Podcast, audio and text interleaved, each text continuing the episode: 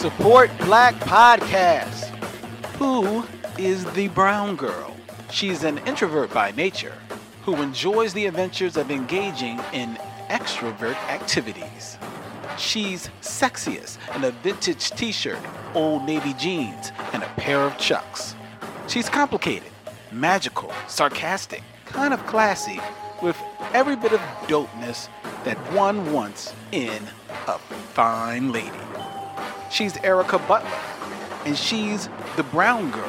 Join her for cocktails and conversations on browngirlexperience.com. Take in the Brown Girl Experience. And remember, support Black Podcast.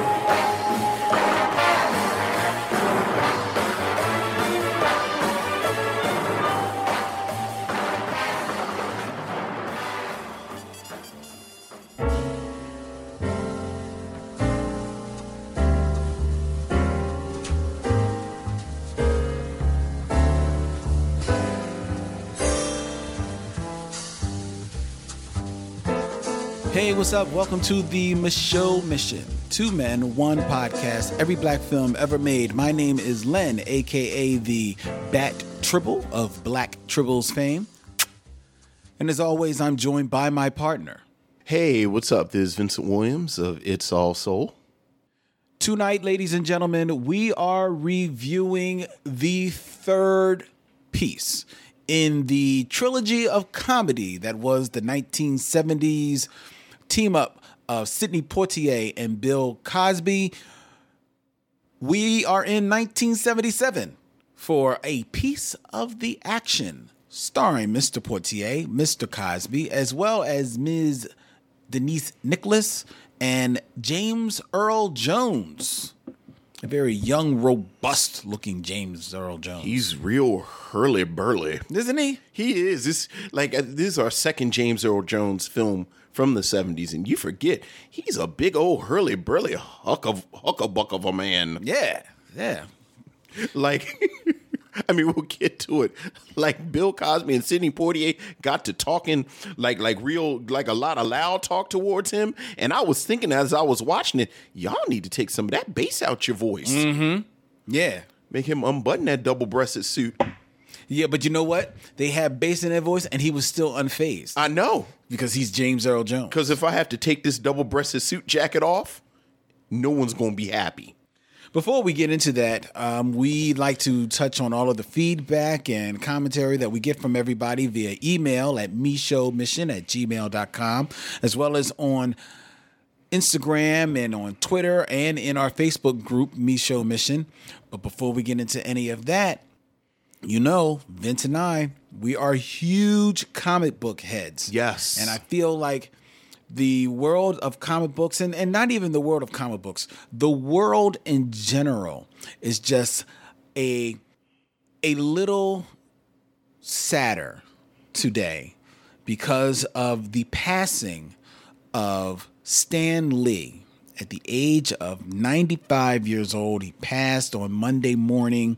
Um, he had been in failing health um, on and off, some would say, for the, the last year at least.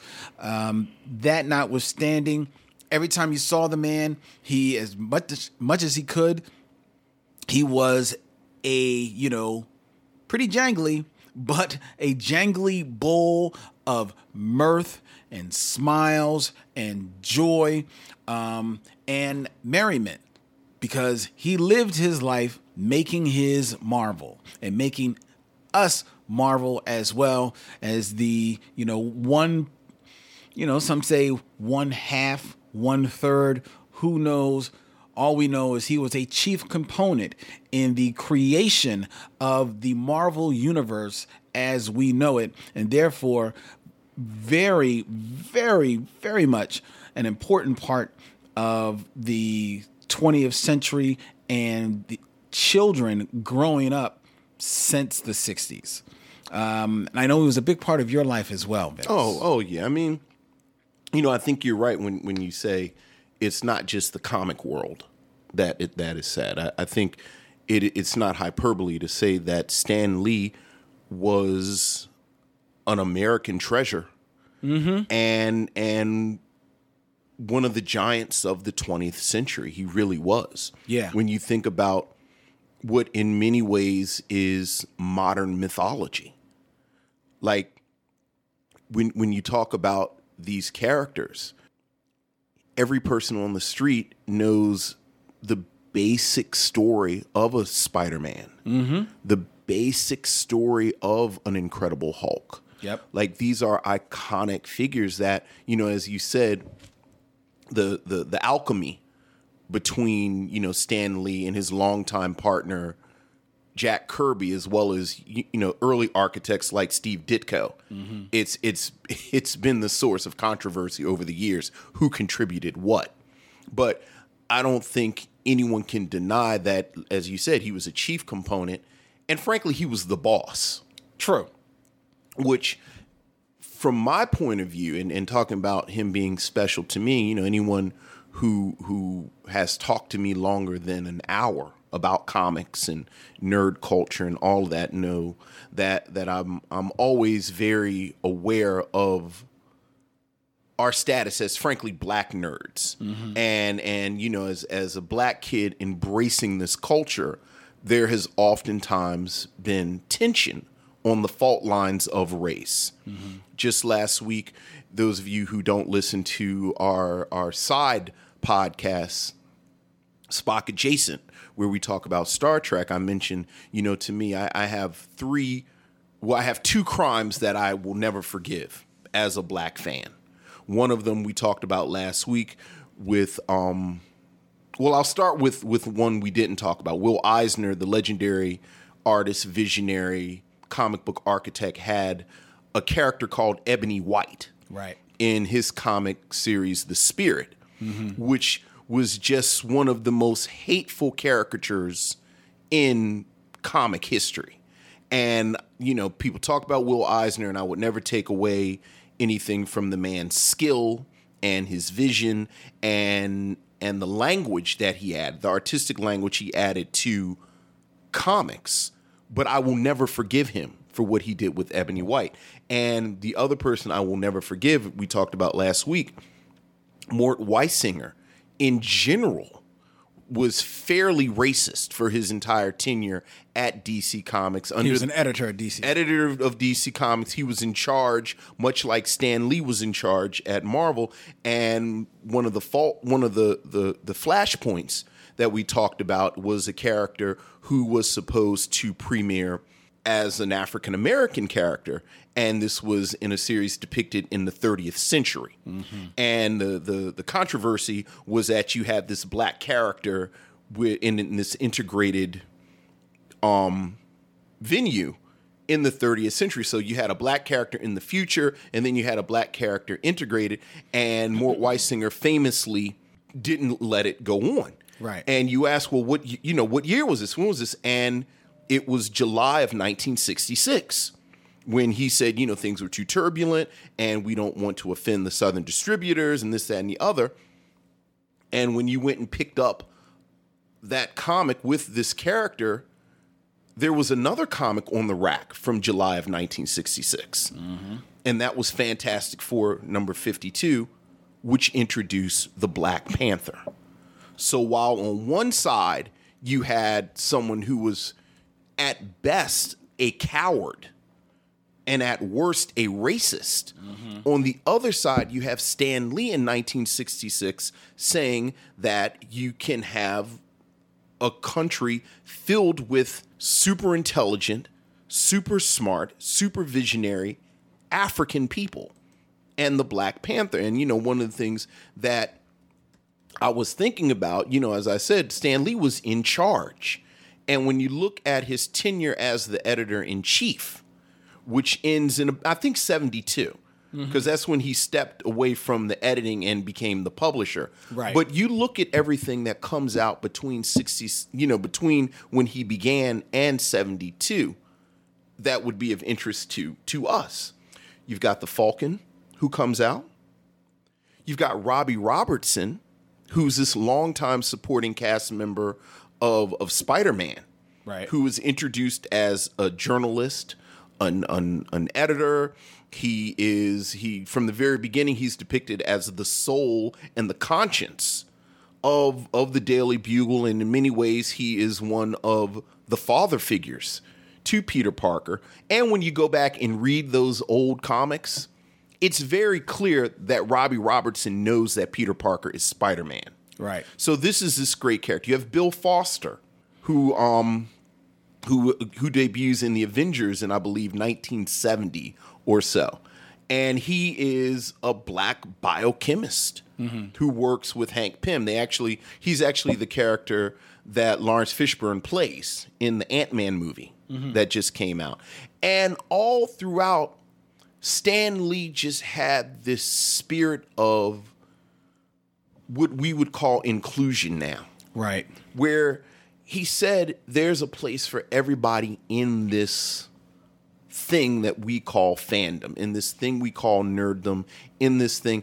And we talk about it a lot in 2018 and and, and you know we, we talk about inclusion and and everybody should be here and, and we have these whole conversations but Stan Lee was one of the first, if not the first, architect of this mm-hmm. who said, No, this is for everybody. Yeah. And as a kid reading these comics, I appreciated that. And as an adult who has very complicated feelings mm-hmm. about introducing comic books to my children because of all of the issues that we talk about, I appreciate that Stan Lee and the work that Stan Lee did, oversaw, was the architect of I can show that to my children. Like I said, the first hundred issues of the Fantastic Four from the 60s, the first hundred issues of Spider Man, like these are classic books. Mm-hmm. I have no qualms whatsoever of handing them to anyone Right. because I don't have to be afraid of something in there that that you know is representative of the baser side of human nature from that moment. So I appreciate Stan Lee. I was saying right before we came on, like it's it actually hit me a little harder than I thought it was. Mm-hmm. You, you know, but but it's it's it is it's it's a sad day. You know, the more and more I read about the history of comic books, you know, you you know, you go down these rabbit holes and you hear, like you kind of like alluded to, some of the stories about, you know, the the arguments that Stan Lee would have with Jack Kirby and with Steve Ditko. Those two most famously, as they are his most famous contributors, um, because they contributed on the really the the two creations that were the building block of the Marvel universe as we know it. Jack Kirby with the Fantastic Four and Steve Ditko with Spider Man. Uh, but the more so so I, I come upon those stories and do they make me you know give me you know like a little bit of um uh, uh, pause sometimes when I think about Stan Lee sometimes. But then what I always come back to is that in the creation of the Fantastic Four, he was basically tasked by you know his superiors at that time to come up with a superhero team to compete with at that time the hot comic book on the racks, which was the Justice League. Right. Which was basically the Justice League, which was basically a we reworking of the 1940s Justice Society, which was basically taking all of the big heroes of the day on the DC side and putting them in one book as a team. And it's not lost on me that Stan Lee's answer to this hodgepodge team of heroes coming together to fight some common enemy was to come up with a book that is essentially what would happen if a family got superpowers Right. which is the Fantastic Four. And then going further with that question, and what if these fa- what if these powers are in some cases a blessing and in some cases a curse? And you know, when you look at how it affects the the powers affect Reed Richards and Sue Storm versus how they affect um, Johnny, the Human Torch, and and mostly the Thing, Ben Grimm. And I thought that in the early '60s, which is when this was created, to think about to to to create a team that answers on, on surface the Justice League. Now you've got a super team, but has more legs Oh my goodness. than the Justice League just because of just because of the little tweaks eh, um, that he gives to the characters, so they they don't just seem like cookie cutter, you know. Um, I thought that that was really really smart and shows intelligent writing. Right. Writing for the long term, as opposed to the Justice League, and especially the Justice League at that time, when basically they were all the same character, Yes. just colored different. Right. You know what I mean? But not that different. No, not that. but Very true. Very true. Outside of the Martian Manhunter, they Right. weren't that different.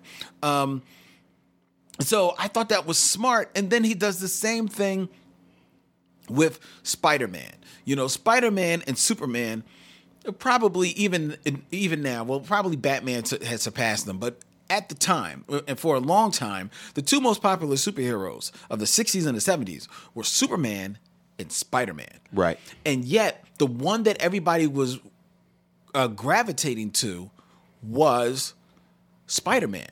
Why? Because as powerful as Spider Man was, as as as you know, as amazing as he was climbing on walls and spinning his webs and all at any size, catching thieves just like flies, it didn't matter.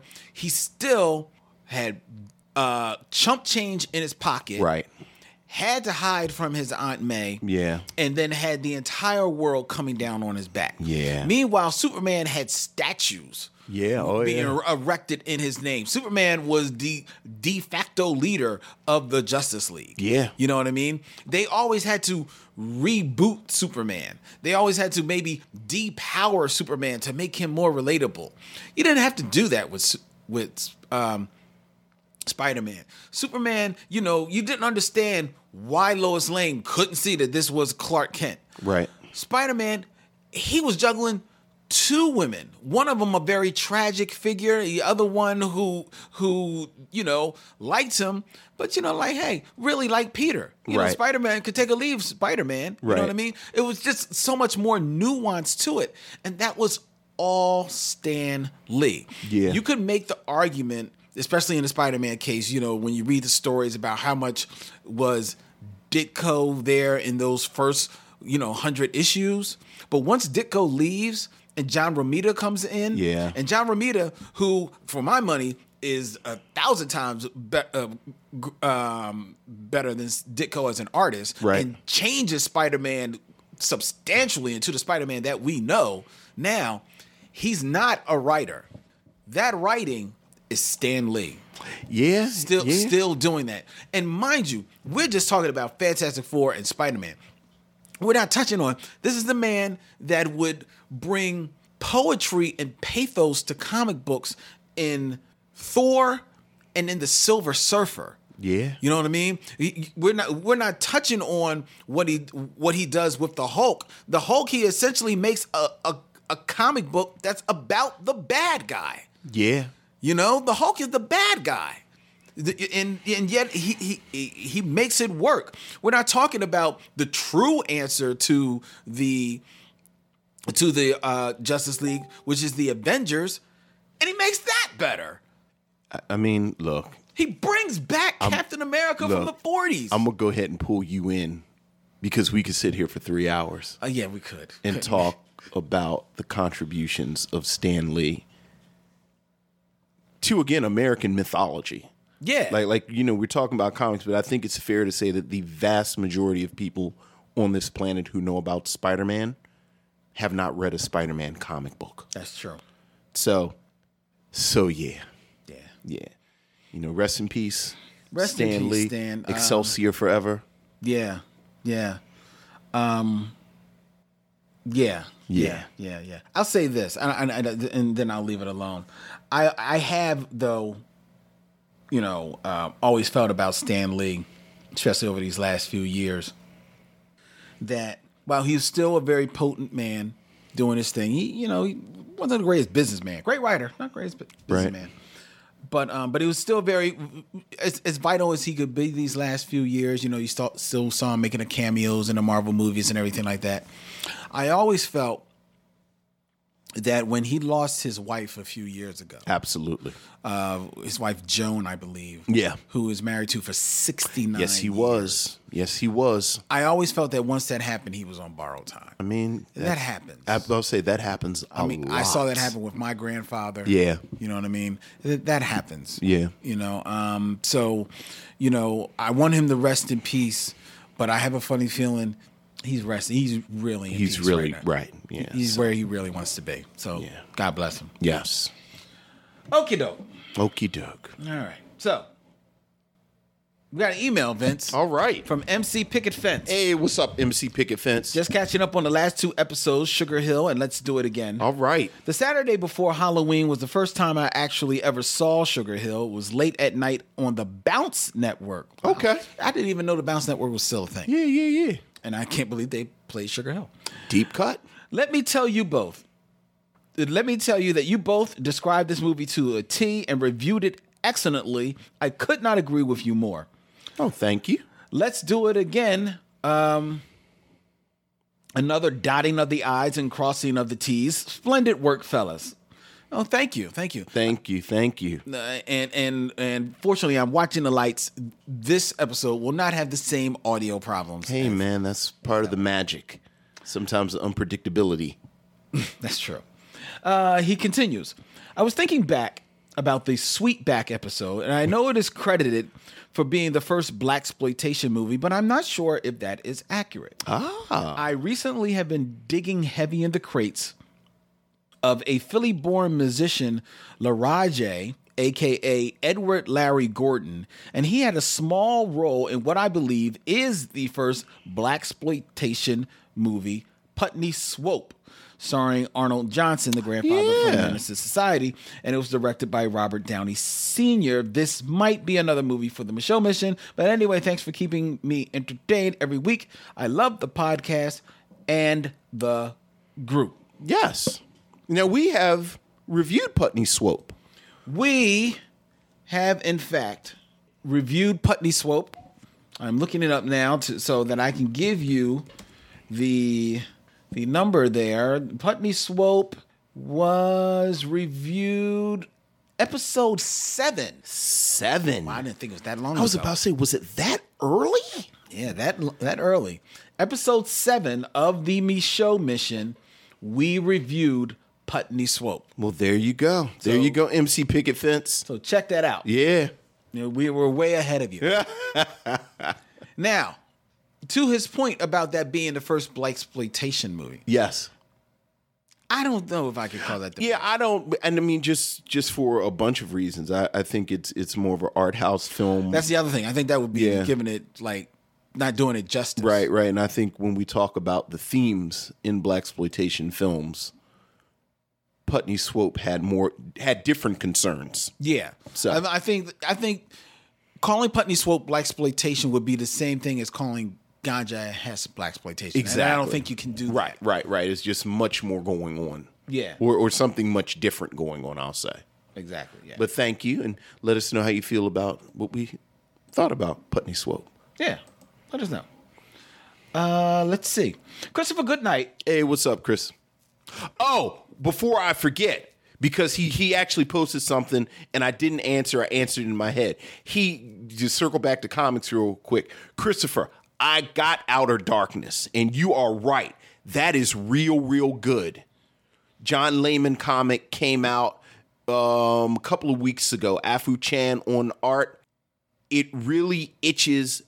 I think you'd like it. It really itches that sci-fi horror scratch. It scratches that itch. I don't have a sci-fi horror itch. I thought you were an Event Horizon dude. I like the idea of Event Horizon, Okay. sci-fi horror is not really my thing. It's really good. I'm sure it is. All right, so but go ahead. What what do you want to say about Chris? But Christopher, I saw it and I did have it, and it was dope. Go ahead. Well, yes, he pointed something else out Okay. because Christopher is a loquacious fellow. Yes, yes, yes. Picked up on that. Not sure if I should laugh or cry, he says, at the pro Trump election ad on uh, that is uh, before Let's Do It Again. We have a pro Trump election ad? I don't know. However, I will say that our podcast, because of our, you know, dealing with Podglomerate, Yeah. God bless them, um, we do have ads Right, that right, right. placed into our show. Well, there you go. So apparently, Apparently, that was one of the ads. and um, well, if that is one one of the ads, I will look into that because I have to. I have to be honest. If there's a pro Trump ad, as as much as we can control it, and be, believe me, we don't have the numbers yet where we can control a whole lot of Right, it. right, right. It doesn't seem like that goes with our brand. Yeah, that doesn't seem to go. Next, he'll tell us it's like a malt liquor ad next week. Well, I wouldn't mind a malt liquor ad. It's like Anaconda malt liquor makes you go ooh Is, is, that, is that what it does? Uh, let's see. Um,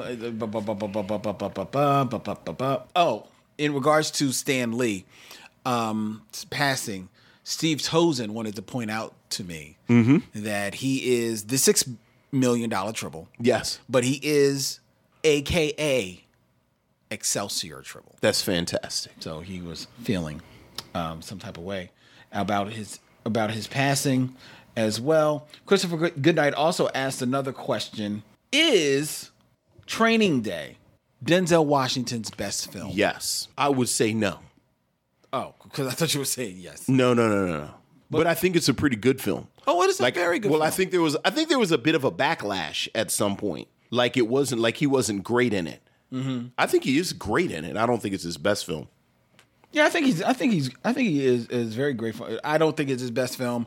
Um, some people answered this. Rojo said um, Malcolm X. Yeah, that's that's probably what I'd pick. Yvonne Freedom said it's just the one that he's recognized the most for. Right. Uh, Don Keel likes uh, Fallen primarily because that was filmed here in Philadelphia and Right. parts of it filmed on Don Keel's street. Right, right, right. Not a bad film. Uh, let's see. Uh, Cherie DeBrest Yeah, hey, Cotton. said that he never has had a bad performance, but it wasn't his best. Okay. Greg Sims said arguably it's it's definitely his most jarring. You never looked at him the same way again. Right. Um, and Algie Williams, That's my dad. really? It is. Well, your father suggested that Denzel Washington's best movie is Philadelphia. I would actually I was sitting here thinking, do I have four films that I think he's better than Training Day? And the two that had filled slots already were Malcolm X. Malcolm X in Philadelphia. I think he's better in Fences too. Hmm. Well, he is really good in fences. Yeah. He is really good. But I think he's just that good in Fences. Because I think he's great in Training Day. no, I do. Yeah. But I was thinking Training Day might be in my top five. It's probably my top five. Like I don't know what I'm, I would fit in that fourth slot, and then I don't know if I have one another one better than Training Day. Well, I really like him in Book of Eli. I like him in Book of Eli, but I think he's better in Training Day. No, fair. Yeah. But I, I just, I really do like him in in Book of Eli. I love him. Um, oh, well, I can tell you my five. Okay. My five um, are in no order because I'll I'll put Training Day up there. Okay. Training Day, Glory. Hmm.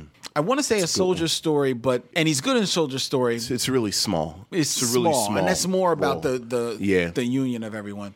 So I say Training Day, Glory, um, Book of Eli, Fences, and probably Philadelphia.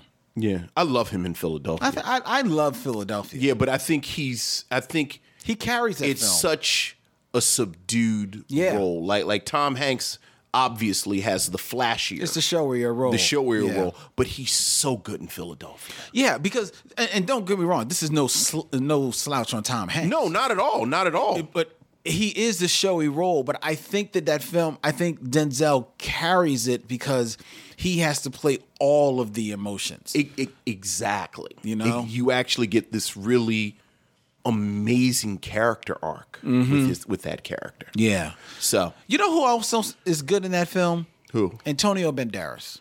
yes, he is. He's very good. Yes, in that he film. is. Very underrated. Very, very subtle. It's a great film, and I feel like people don't talk about it anymore. Well, I mean, it's it, it's got some age on it. I was about to say it's it, and and I think the depiction of AIDS is very error specific. Mm. Like Yes. like like it's Yes, very much you. an uh, AIDS story Of that- that of that moment. Yeah. you know, it's like Yeah. Mm-hmm. Angels in America, and to a certain extent, Rent. Mm-hmm.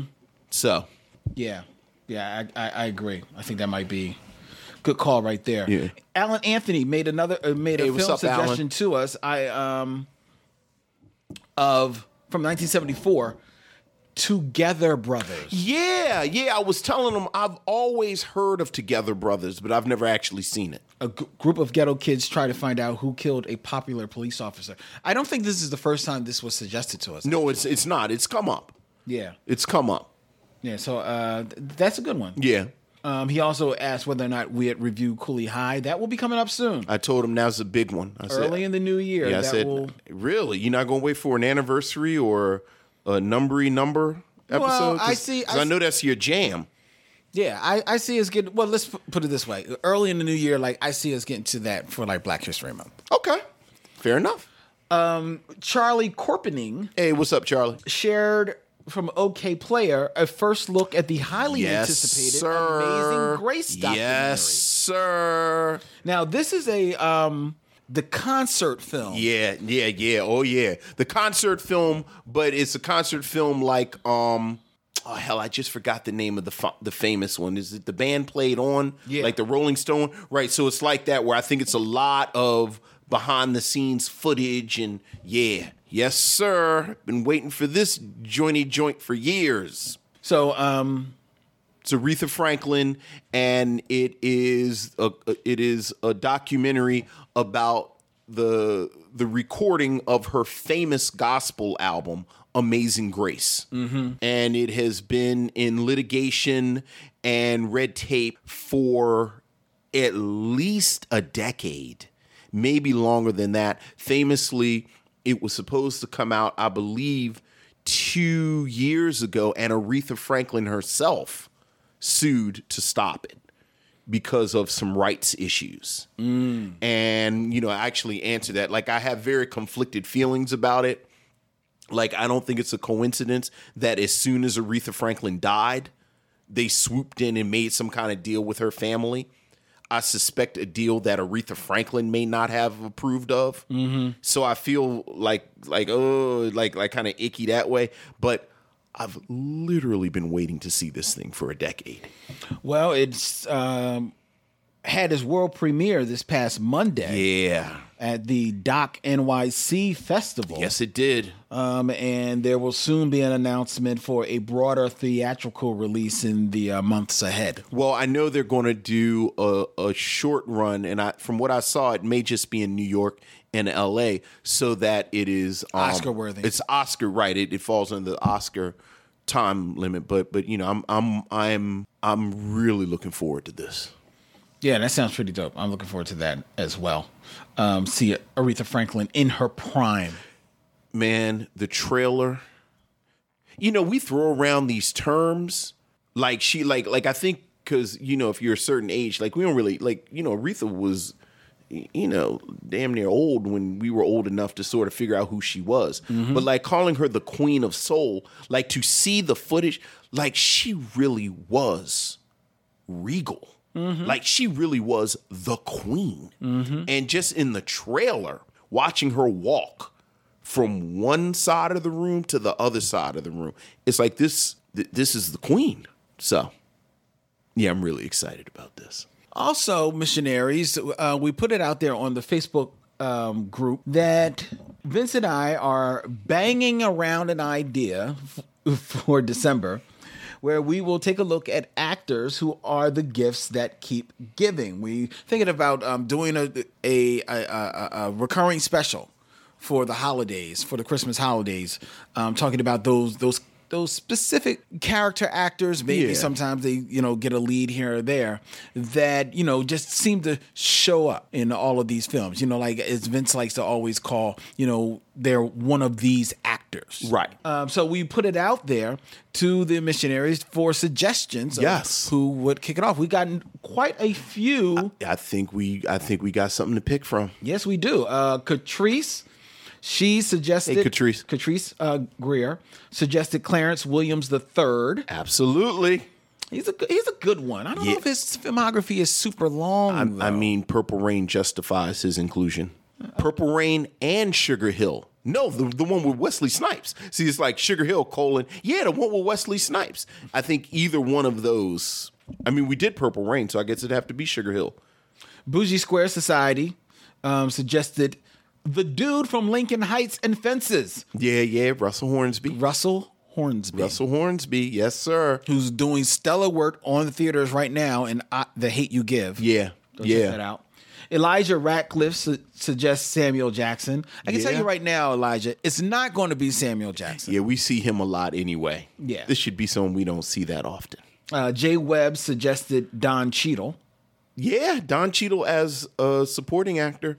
And and you know, Devil in a Blue Dress is shortlisted. Mm-hmm. Yeah.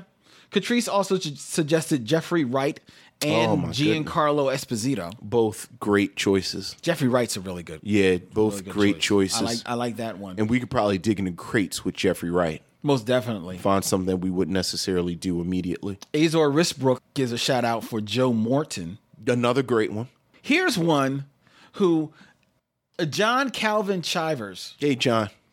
Suggested CCH Pounder. Yeah. Now, I have just finished earlier, like like last week, all seven seasons of Hill Street Blues. Oh Lord, thank you, Black Jesus. You're finally finished. I finally it. finished. Yes. Was she on there? CCH Pounder was on Hill Street Blues. Mind you, she's extremely young. She's like she plays like this young young mother in there, but she's still killing it. Yeah. like she's on the screen for like about maybe five minutes. Yeah. and I'm like, oh my god, It's CCH Pounder. it's CCH Pounder, and she's killing it. That's fantastic. It's you know what?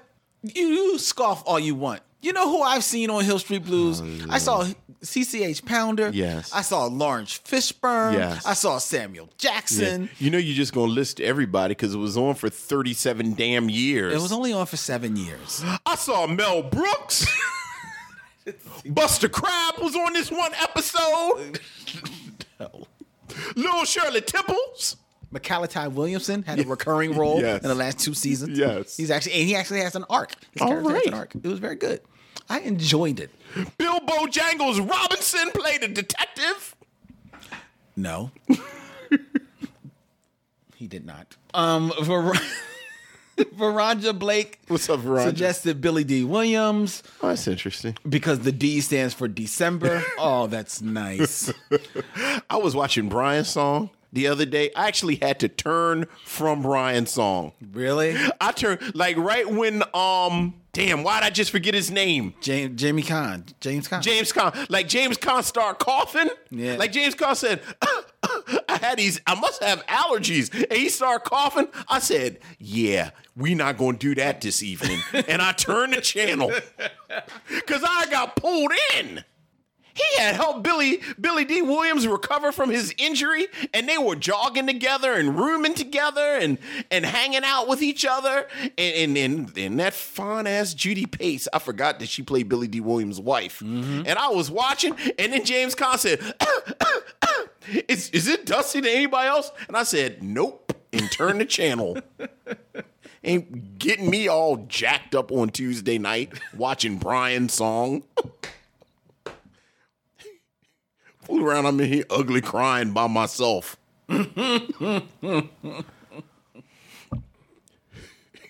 in this beautiful tale of sport and cross racial friendship.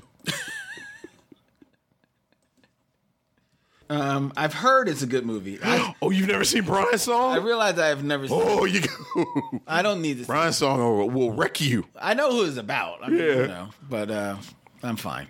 because it wasn't allergies. No, it was not. It wasn't allergies at all. It never is. no. It's never just pollen. it wasn't allergies at all. is it? Is anyone else? Is this? Is, is anyone else kind of sneezy? Is anyone else catching a cold?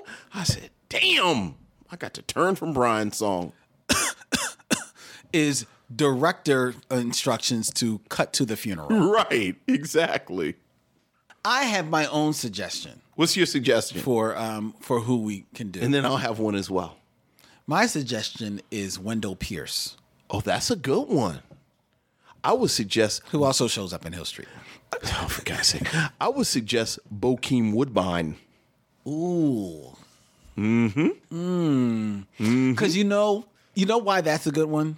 Because I have gone full circle on Bokeem. Of course you have, because he's so amazingly off kilter. Yes. Like he actually changes the rhythm yeah. of every movie he's in. yeah. I love Bokeem Woodbine. Yeah. Yeah. That that's a really mm-hmm. that's a really It's almost like I do this every week. and I think about movies. Bokeem and Wendell are both good ones. Yeah. However, I do believe as a gift to the missionaries, We will pick from their We list. Absolutely. select from one of so, them. So stay tuned. Stay tuned. All right. We'll let you know. All right. All right. Enough of that. Enough of that. Let's get into our review of A Piece of the Action. All right. We'll be right back with our movie review after we step to these messages.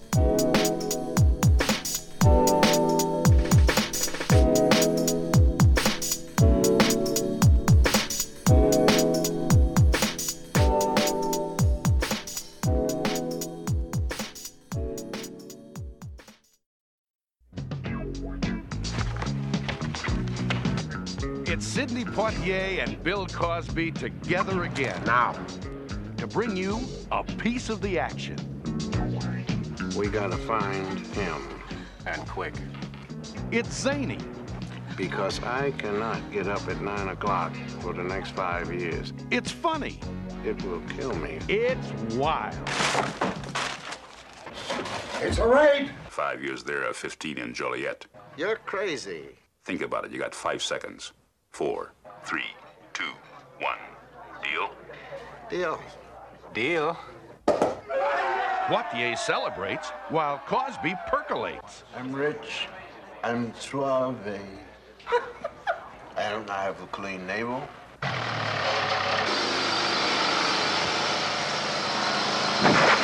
You're persistent and you talk fast. I hope the work goes as quickly. Well, I work fast also. Yes, I've noticed. Yes. Crazy? Lesson number one, you don't get something for nothing. I think they're trying to mug us. Looks like it. Poitier and Cosby, like you've never seen them before. Mama, surprise, surprise.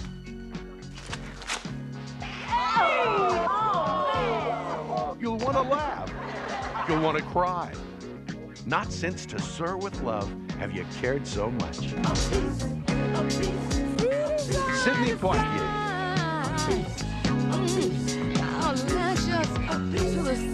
Bill Cosby, Delicious main attraction. James Earl Jones, A piece of the action. a piece of the action. It's different, it's exciting, it's special.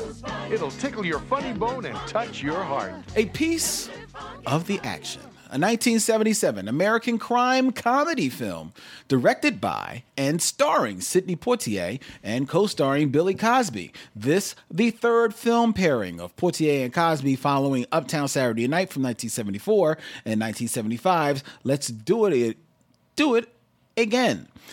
It, this film considered a trilogy, even though the actors play different characters with different names in each film, is the last acting role for Sidney Poitier for more than a decade as he would go on to focus his attentions on directing only.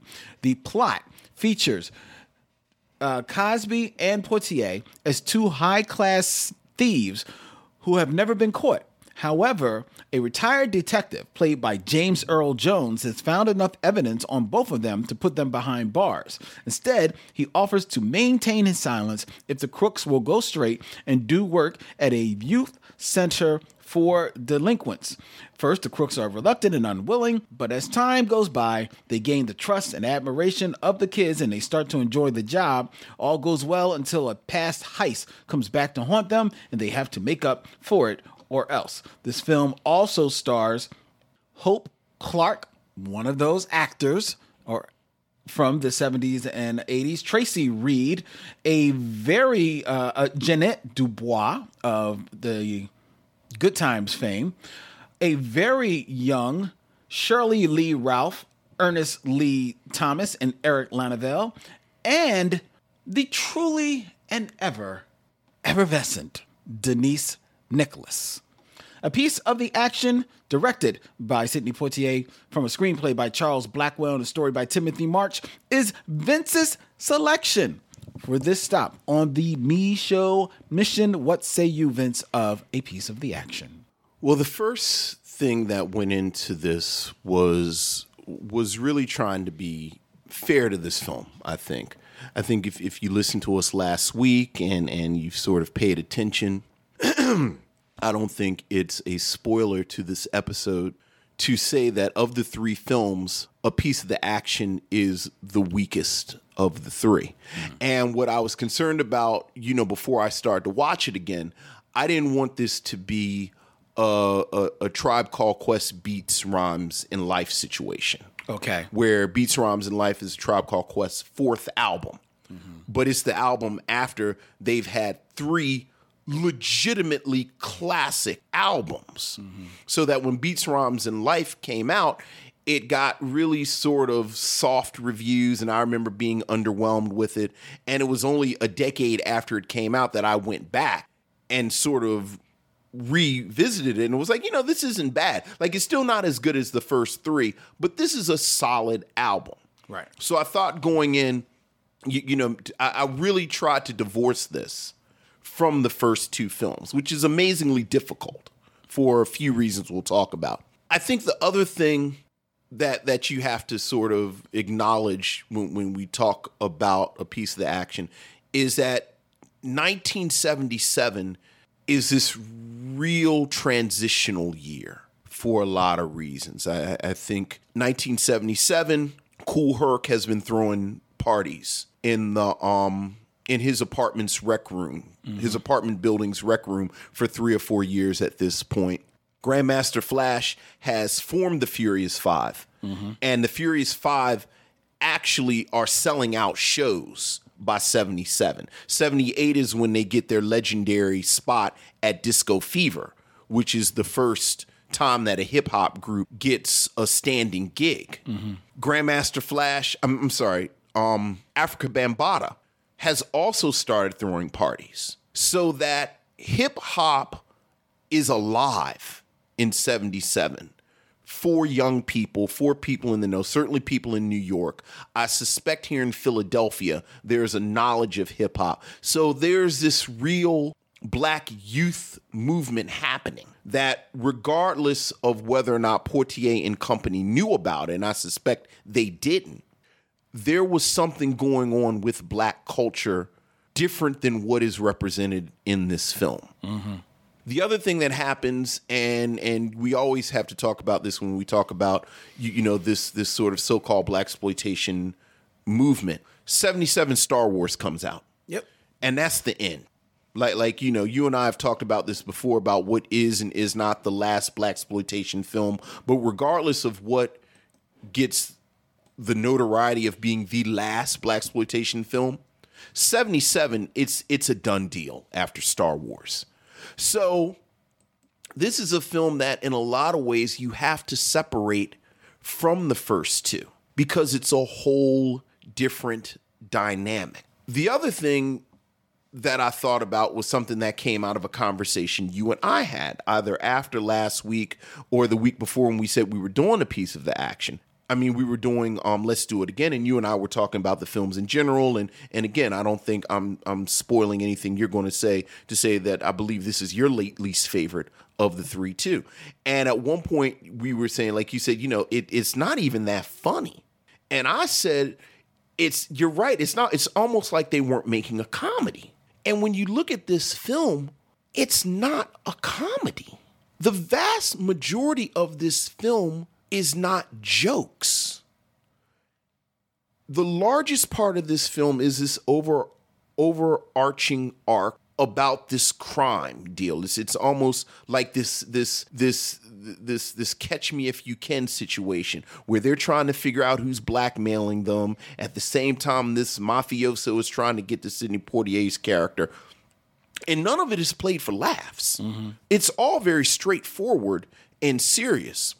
A large part of this film is basically almost a romantic film where where Bill Cosby's character is wooing Denise Nicholas's character. And none of that, you know, it's Bill Cosby, and we'll talk about Bill Cosby in this film, but this is not Mongo Slade. Right. You know, this is not the Bill Cosby of Uptown Saturday Night. This is, you know, comedic leading man, but with the emphasis, frankly, more on leading man than comedic. And then you have this reinterpretation of of of To Sir with Love, where you have Sidney Poitier in the classroom with these kids, mm-hmm. and the kids are kind of played for laughs here and there, and they're the funny bit, but it's a different film than the other two films, and that's a choice that they've made. We can talk about whether or not that was a good choice, but even with all of that that I just said, I think that there are a lot of aspects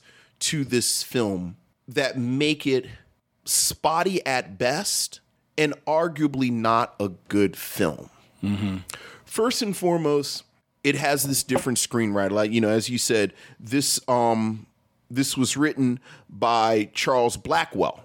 Right. Based on a story by Timothy March. And Right. Timothy March also made the story to Let's Do It Again. But the difference between Let's Do It Again and this is the is the the the writing of um John Wesley, I believe. Thought I had it up. I have it up. I have it up.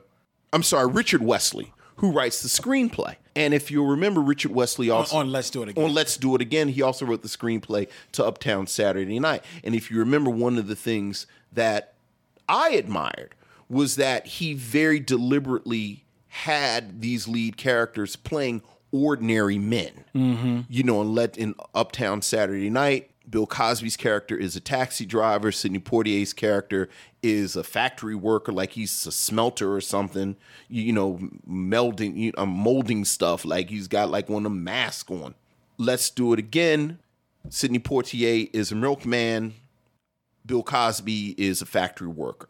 And this is very much a part of their character and a part of their arc that these are ordinary men caught in these extraordinary circumstances. So from the beginning, you have this wonderful underdog dynamic.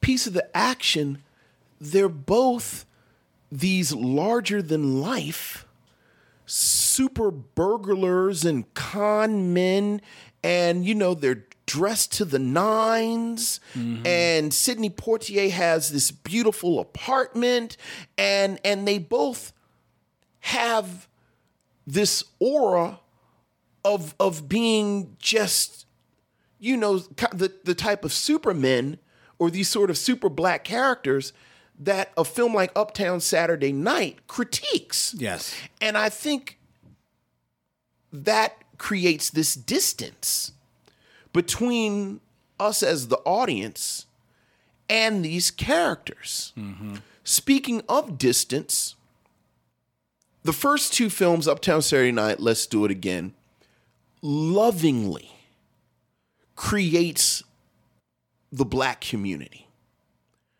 The film takes place in the black community. There are different aspects of the black community. Again, both of these men are working class in these films, but they show all of these different sides and colors and pieces of the black community. And you don't get that in a piece of the action, where both of these men are completely divorced from the culture whatsoever And when they do come in contact with the culture represented by these kids, I have to it, it left a bad taste in my mouth Yeah. because the the kids in this film are treated as savage and bestial and and you know there's this ongoing thing where where Bill Cosby's character calls them gorillas and and and they need to be tamed and and there's this real paternalistic and haughtiness that this film puts across from these two characters towards this depiction of the community. Mm-hmm. That again left me cold, and then you know we, we- you know we'll talk we can talk much more about Bill Cosby. Also confused, like the sheer hypocrisy of it. Like there's this whole theme where where where Sidney Poitier again is is doing a riff on to Sir with Love, and he's trying to teach these kids about self reliance and working hard and deferred gratification and and and you know knowing how to navigate the workplace. And I'm like, Negro, you're a thief. Exactly. Like you're actually a thief. Mm-hmm.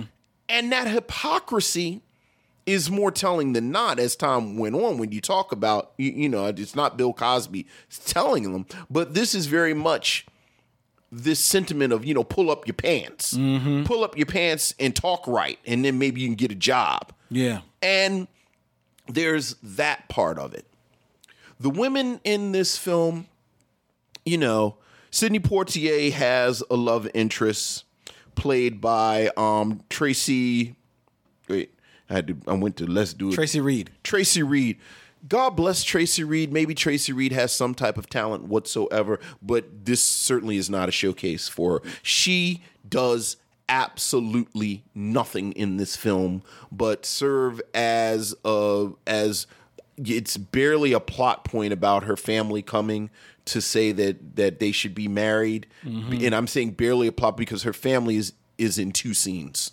Yeah. and then the whole thing is dropped and then she's kidnapped. She's just sort of pretty like she's sort of randomly pretty like like i, I have my notes she looks like she could have been the jet beauty of the week Well, she's the trophy. 1975 She's the trophy girl because if you figure, and I don't know how old he is at this time, but Sidney He's 50. He looks like he's at least in his forties. no, no, no. It's 77. He was born in 27 because I looked it up. Okay, He's so 20 he- years older than so her. He's, so he's twenty years older than her, her at the at this time. You have to imagine that in the movie, he's probably playing playing at least ten years older than her. Right. and he because there's a line in the movie about her turning twenty nine. Right. So she basically is, and because you know that he is this this super criminal, this super mastermind uh, of of a uh, con artist, you know, you feel like she is, you know, the the trophy. Right. This is th- th- this is what it's about. Right. Which again speaks to the distance. Mm-hmm.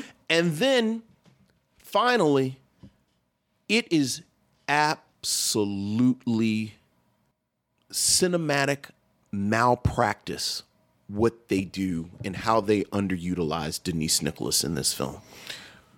True. she they they completely remove her from the action she is is relegated to the love interest. She is not allowed to be herself and it is it is even more grating because there are moments no more than two minutes at a time where you see her peek through and shine, and you go, why don't they let Denise Nicholas and be Denise Nicholas, especially coming off of Let's Do It Again? Mm-hmm. Where you can't say everybody involved in this doesn't understand what they have with Denise Nicholas. Mm-hmm. But they decide she's very pretty, which she is, but for the most part, that's all we need her for. Also, especially considering what they do to Hope Clarke's character as Miss Thomas, Mm-hmm. the teacher in that class, who they just totally take a dump on in this movie. Yeah. Like one by just having her never mind not having any agency, but she, she doesn't have any type of like like self regard for herself at all. Um, and they allow, you know, these kids, and especially one particular, Cheryl, Shirley, uh, Lee Ralph's character, to just totally berate her and blast her in this really awkward scene that they don't give the character any type of answer for this belligerence that's coming from this kid, which doesn't make any sense based on how they played her at the very beginning of the movie where she showed a little bit of a backbone. So it doesn't but it doesn't make any sense that she absolutely doesn't have any backbone to this kid. But then but then that's that's their choice and it's it's a poor choice. But then when you cut to she she leaves crying, um, Sidney Poitier goes after her. They have a conversation, and then she just and and in their conversation, she just um uh, uh, uh withdraws even more before before Sidney Poitier, and basically is calling on Sidney Poitier to you know save me, help me save these kids, you know? And I mean, I'm like, are you serious? Are you serious? And you know, you know, Denise Nicholas is Denise Denise Nicholas. Hope Clarke, if you if you were watching movies and television in the 60s and the 70s into the 80s, she is one of these actors that would show up and just be a rock steady force of of of of of power every time you saw her on on the screen, mm-hmm. regardless of what what her role called for. You know, so what she does, she acts as well as she can, but they totally take a dump on her character. Yeah. even more to me. It, uh, the crime committed against her is even more egregious than the one they do they than the one they commit to De- to Denise Nicholas because Denise Nicholas is you know, they don't really do much with her character, but at the end of the day, she's in the whole film. Right. You know what I mean? You know, Bill Cosby's basically every scene that Bill Cosby is in is with Denise Nicholas. Yeah. So she basically is acting opposite of with him. She's not given any true agency at the one moment when you you figure, you know, she catches wind of what's going on. That basically is a scene that happens off screen. Yes. So we're totally robbed Yes. of of her, you know, like you know, uh learning this and presumably getting at Yes. Bill Cosby Yes. about this. No, all of a sudden she basically is just the, the accomplice in this thing. Yeah. And even as the accomplice, all she's doing is just sitting around. Yeah. And and and after that point, she basically just sits around until the end of the movie. Yeah. Yeah, and and and and maybe the worst decision they make as a film that is the third film in this series that the foundation of this series is the relationship between Sidney Poitier and Bill Cosby. They separate them for most of the film. Yes. They don't meet until almost a half hour into the film. Mm-hmm. And then they almost immediately break them up again into these two miniature films. Yep. I just I just don't understand the choices No. Makes that they no made sense. in this film. It makes absolute even if you don't want to play them as the same type of characters that they played in the first two films, which I can understand that instinct because while they had different names and um, technically different characters in the two films, they basically are the same characters, Right. Yeah, yeah, yeah. two films. Absolutely. So if you maybe want to, you know, quote unquote, stretch it for this third film, you know, maybe you're seeing like those the first two films were a year apart. This one is a couple of years later. So you know, do we return to that well, or do we try to do something a little bit different? Okay, I I see you going there, but the whole vibe is their chemistry, how they work off one another, how they bounce off one another. And when they finally do meet, come together in this hotel room that James Earl Jones has called them to, you're expecting, okay, now this movie is about to click. It- it- it- now, okay, here we go. Let's go. Let's go. Let's keep it moving. Then they separate them. You're like, what the? okay, all right. So they got this to serve with love thing, and Bill Cosby all of a sudden wants to let everybody know, like, hey, I can do Sidney Poitier. So he can, he basically oh. gets gets his thing on. Okay, all right. Bill Cosby thinks he's he's Billy Dee Williams, and and and and Sidney Poitier wants to go for, out for another Oscar. That's fine. But then they get back together in the alley to pull this uh, to pull another caper. All right, now all right, boom, here we go. Let's go, let's go. No, all of a sudden, Bill Cosby wants to be Jim Brown, and El- and Sidney Poitier wants to be Fred Williamson, and then cut, and they're separate again. I'm like, what the hell is going on in this movie? I'm like, dude, this is like this is this makes absolutely It's oh my no sense. God. And not only that, it's not. You're right. It it tries not to be a. It tries to be because it doesn't know what it wants to be. It doesn't know if it wants to be a Sir with Love. It doesn't know if it wants to be the Sting. It doesn't know if it wants to be um uh um mahogany. It doesn't know what the hell it wants to be. Right. You know what I mean? The, the whole time I'm watching this though, because I'm so bored with what they're doing, and you can tell Bill Cosby's even bored because they they give him a perfect setup where he's in the scene with all the board members, and you feel like, all right, well at least he's going to riff. He's he, doesn't, even he do doesn't. that. He sure doesn't. He doesn't even do that. So the, the rest of the time, I'm just. Can y'all bring James Earl Jones back? Right, right. Uh, Let him come back. At least he's at least he's interesting to look at. At, at least he's alive. At least he's alive in this movie. Yeah. He's doing something. You know what I mean? I'm like, it's just like, it, movie is like dead man walking. And the whole to serve with love scenes, they make, like you said, it's, it's, it's hypocritical because he was a, a super criminal. Yes. So now all of a sudden he's going to tell y'all, you know, like, you know, like roll up your sleeves and like, let, let's get to work. You know, Right. this is how it's done. It's hypocritical, but also they're supposed to be teaching these kids who are not teenagers. no, no, no, no, no. These kids are out of school. They're supposed to be teaching about how to get a job, Yes. right? What you have to do to to get a job. But are they teaching them any skills that they may need to get a job? No. It's all about you just have to be nice at the interview. Mm-hmm. Are you are you effing serious? I mean, yes, there's one poignant scene when the one kid goes up for to, to for the faux interview. Yeah. And he tells relates the story about his mom and his and his his his his brother, who's Little a little Timmy. little Timmy, Little you know, Timmy. yeah, t- little little Timmy, who you know, like, please, sir, you know, um, I'm like, is this Oliver? Is this the Scrooge? What am I watching? Oh watching? my God. But the kid gives it gives that little story, and he's he's shedding a tear, and everybody's choking up because of his story. But you know what? The whole time I'm listening to that, I'm waiting for Sidney Poitier to say, "Okay, that's a great story."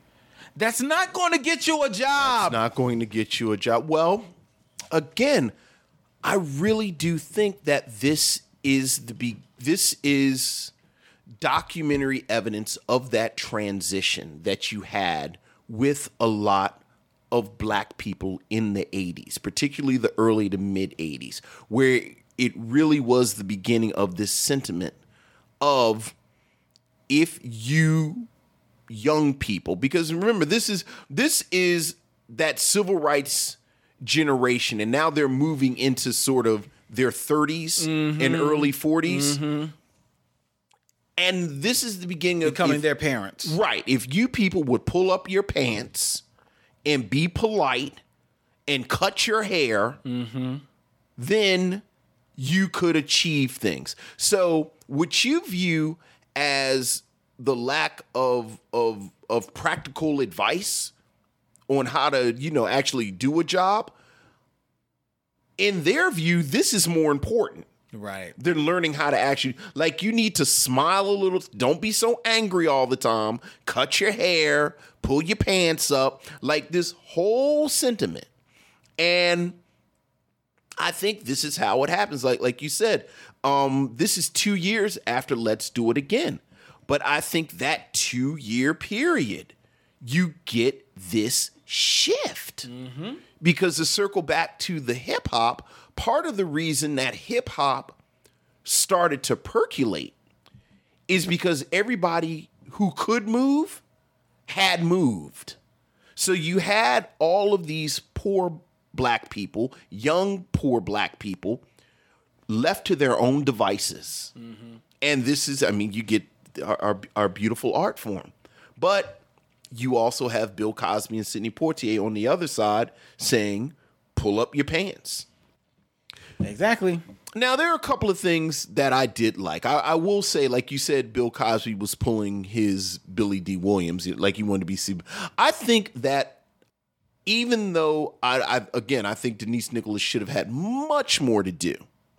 I think they still have great chemistry. Oh, they have great chemistry. they have great chemistry. And Bill Cosby is a good actor. And Bill Cosby is actually like this is a man with an almost endless well of of gifts. Like Bill Cosby is a great comedian. Bill Cosby is a great storyteller. I think Bill Cosby is a great physical comic. Mm-hmm. But I also think he is effortlessly charming. yes. Like, and you can tell that Denise Nicholas is actually charmed by him. Yeah. Like, I think there's a parallel universe because what she really reminded me of in a lot of these scenes was Phylicia Rashad in The Cosby Show, Okay. where Okay.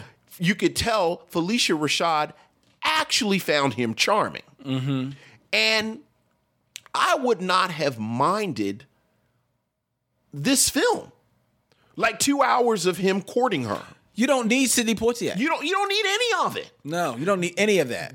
D- figure it out. Bill Cosby is courting Denise. It's like top five, the 1977 version. Mm-hmm. Had the two of them walk through New York, bounce off each other, do this, that, and the other. I also could buy into a Bill Cosby, Sidney Poitier, more straightforward than not caper movie. Yeah. So could I. Like have the both of them be burglars let's do this. or spies or something and then go for it. I was uncomfortable with the roles that they played. I think Sheryl Lee Ralph, you could see, like you could see, okay, yeah, that one right there has talent. Mm-hmm. I like Sheryl Lee Ralph. I actually really like Ernest Thomas. Yeah. He's had an interesting career he has. but and I liked him in this. There are a couple other people. Uh, Tamu Blackwell is in here, who we last talked about in Claudine. She actually plays the um, older daughter in Claudine. You mentioned um, Roger Laneuville. Eric Lamb. I'm sorry, Eric Laneuville, who we you know you would see all throughout the 70s and 80s. You know, in a lot of ways, it was like the entire like like they were casting an episode of what's happening. Mm-hmm. Like we were watching, I was watching with my daughter, and she actually said, "When is rerun coming in?" You know, there's the one girl that looks like Rerun. Yeah. Oh yeah. Oh yeah. so you know, I, I didn't like the roles that the kids had, but I have to say that I like the kids. Well, I like yeah. the actors. Yeah, but that's where this film. There's three films going on here. There's, Yeah. there's Bill Cosby and Denise Nicholas. There's the Caper film that's at the beginning and smashed Yeah. real, real hard. Yeah. into the last twenty minutes. Like, let's wrap this thing up somehow. Like, oh my God, you know how long this film has been going? Because Right. they totally dropped Oh, yeah. To Sir With Love. Yeah. You know, th- that never, that really doesn't finish. No. You know, they go out, they, they, they, t- the dude, you know, they have their, their common courtesy lessons on the street. yeah. And then you really don't come back to it to the end of the movie. No, you don't. You know what I mean? And then there actually is a whole nother movie, which you said is, you know, Sidney Poitier uh, and his, and and his trophy wife. Yes. You know, so there's four movies that don't have any place to go. And the only one that is even modestly interesting is Bill Cosby and, and Denise Nicholas. Yes. Yeah. Everything else you don't even really care about. Yeah. Yeah. And you know, I think um you know, as as as we all kind of come to terms with Bill Cosby's new legacy or new aspects to his legacy, I have to say in full disclosure, I'm in angry, like I'm at I'm in the angry phase. And I've been in the angry phase for like 2 months now. And this is a film that watching his performance after watching last week's performance, it made me angry because I think this is the moment when he's starting to transition into the Bill Cosby America's Dad mode. You you know this is 77 um, you know more about the comedy albums than I do, but but I kind of looked up Bill Cosby himself, which you, you know is the template for the Cosby Show. You, you know, Bill Cosby himself it comes out in '81. I'm about to say I couldn't think if it was 80 or 81. Four years after this, Bill Cosby himself comes on, and that is the album that if you look at the track listings, track listing, I think it's seven out of eight or eight out of nine, however however many you know bits on it that they break up are about his family. Yep.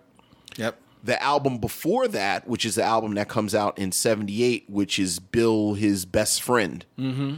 There's one bit at the very end called Parents versus Grandparents. Mhm. And you know, if you know anything about these comedians, once they put it on record, that's them saying, I'm not doing this material anymore. Right. So when Bill Cosby, Bill his best friend comes out in 78, that's him saying, I'm I'm finished with this. So almost immediately you have to imagine he starts working his new act, which culminates in 81 Right. with Bill Cosby himself, which is, if not the first Bill Cosby album, certainly the first extended Bill Cosby album where he is positioning himself as husband and father. Right. As part of the act. Right, right. So, you know, again, this whole album is is, you know, him being Bill Cosby. You know, we mentioned it last week. He's shaved. Mhm. He's cut his hair down some.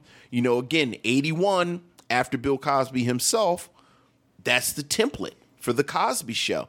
And I think it's telling that even though he isn't the one kind of issuing again these very sort of condescending lessons to the kids about you know how to behave and how to conduct yourself this is the project he's part of Mm-hmm. and and and after this he's moving right into this other moment Mm-hmm. and it just it, it- again it it, it I, w- I was still angry i was like you know especially especially sort of in, in a metatextual way the sheer hypocrisy of the men in this uh, the characters in this film that have the nerve to be wagging their fingers Yeah. talking about what you need to do and this that and the other. And i actually was was yelling at the screen. I was like y'all blankety blanks are thieves and criminals. Like how dare you pass judgment on people and say what they need to do? Y'all are criminals. Mm-hmm. Which again in a very meta way kind of makes it almost foreshadowing Yeah. for what ends up happening but it's it's it's a shame it's a it, you know i thought it's it's a real wasted opportunity It's such a waste, and it's it's it's just so bad. I mean, I'm sitting here now thinking about at the end of this film when Sidney Poitier basically talks himself out of getting killed by these gangsters. Right. Um, and I'm like, are you serious? The whole time my eyes are in the back of my head as I'm watching this scene. Um, because he it, it it it just makes no sense. It, it- the movie just makes absolutely no sense. You can see him just racing, trying to tie the loose ends up. They come up with this BS reason as to why he gets away with. well it's a bs reason but it's also a reason that we've seen before and again to circle back to part of what made uptown saturday night so so buoyant and joyful and and and connected was that it was commentary on these films that were coming out. You, you know, like one of my you know my favorite scene almost in Uptown Saturday where where where Richard Pryor plays Sharp Eye Washington, Mhm. who is this living embodiment of critique of everything. And then you end with Sidney Poitier's character reenacting the end of Superfly.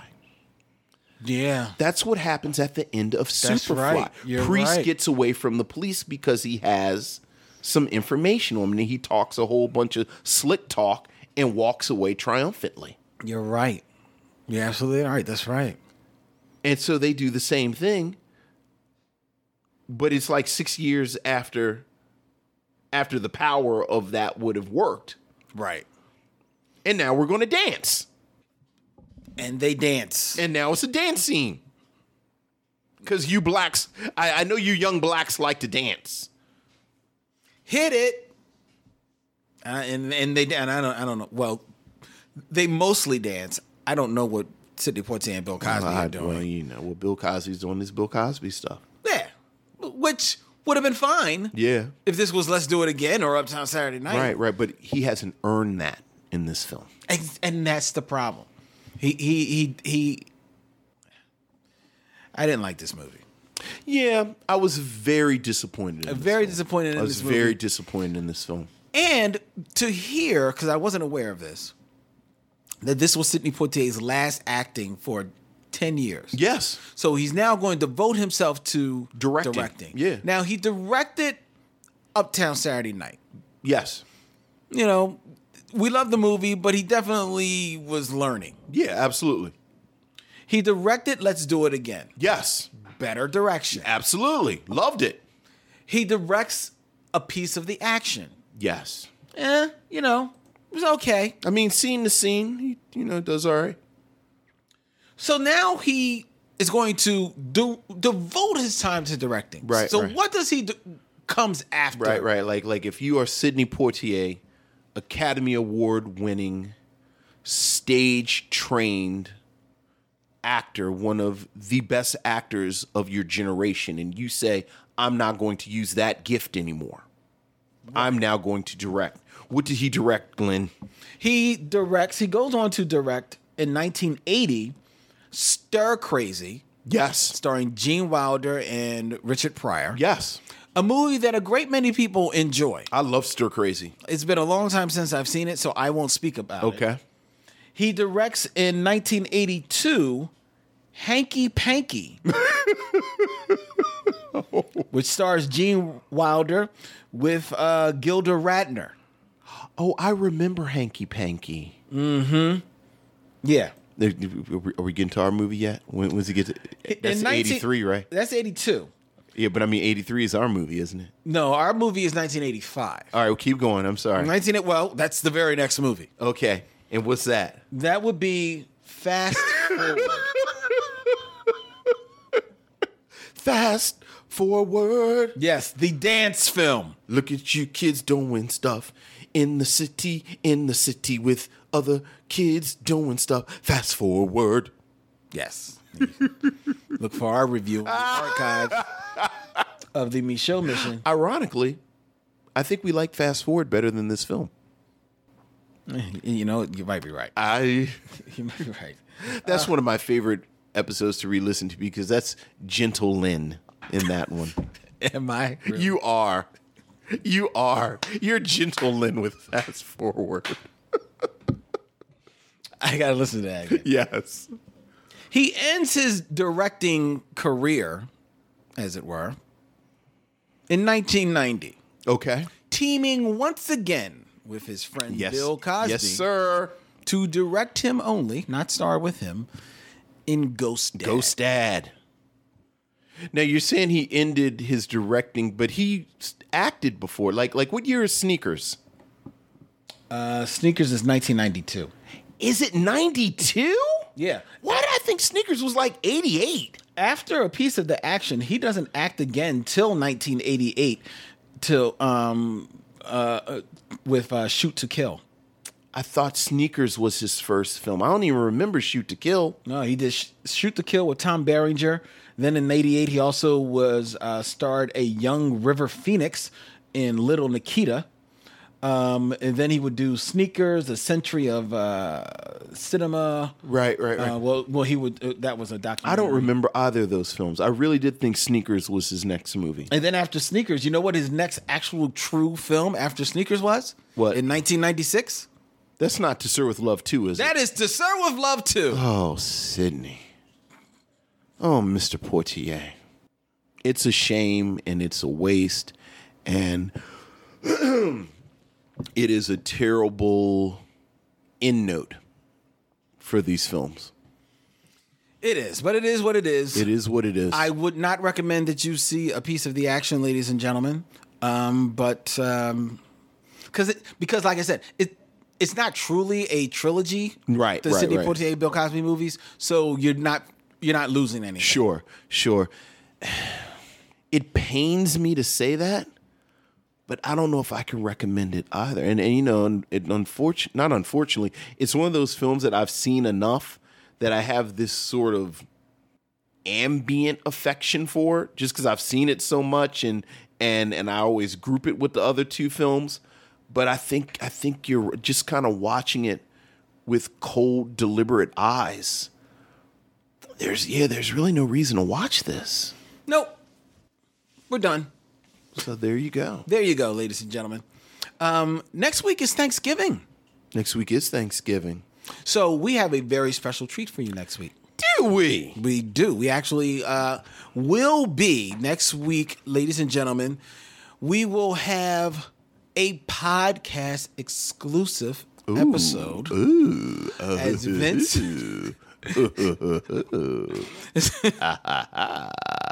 Vince and I recently went back to Brooklyn. Brooklyn the planet. Went back to Butch and Coco's on Howard uh, Howard Street, and we sat down with Dorian Missick and Omar Dorsey. Yes, sir. To review Dolomite.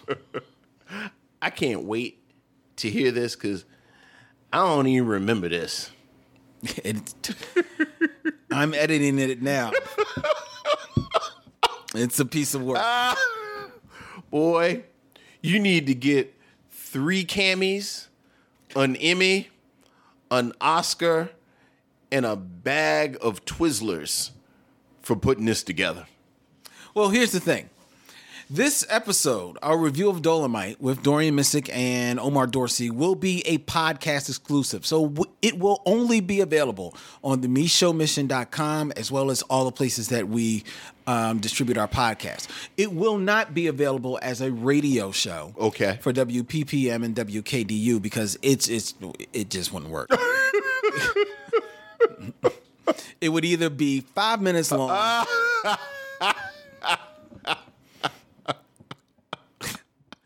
or it would just sound like a test of the emergency broadcast system.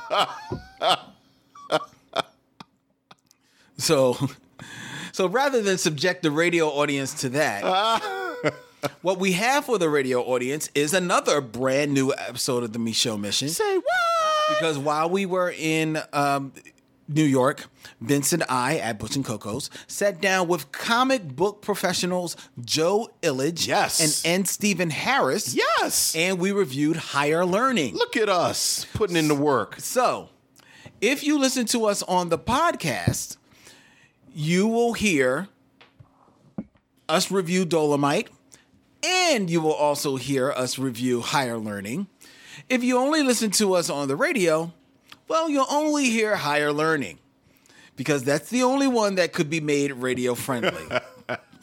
it's a fun episode. It's a great It's a really good episode. Yeah, absolutely. but it's the only one that could be radio friendly.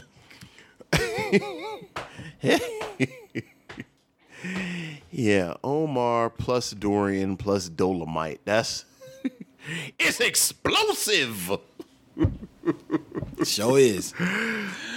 so look forward to that, ladies and gentlemen, Yes, next week yes. here on the Micheaux Mission, um, which you can catch on MicheauxMission.com as well as iTunes, SoundCloud, Stitcher Radio, Google Play, and any place and every place that podcasts be, including the Podglomerate Podcast Network of curated podcasts just for you.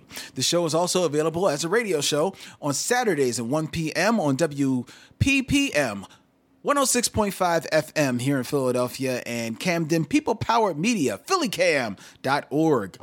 Also, you can share and spend your Monday mornings with Micheaux at 9 a.m. on WKDU, the 91.7 FM, the voice of Drexel University. And if you want to email us, You can email us at micheauxmission at gmail.com. That's Micheaux, M I C H E A U X. Okay, doke. I think that's it. He's Vince. I'm Len. And in parting, we say, We'll see you when it's time to meet again.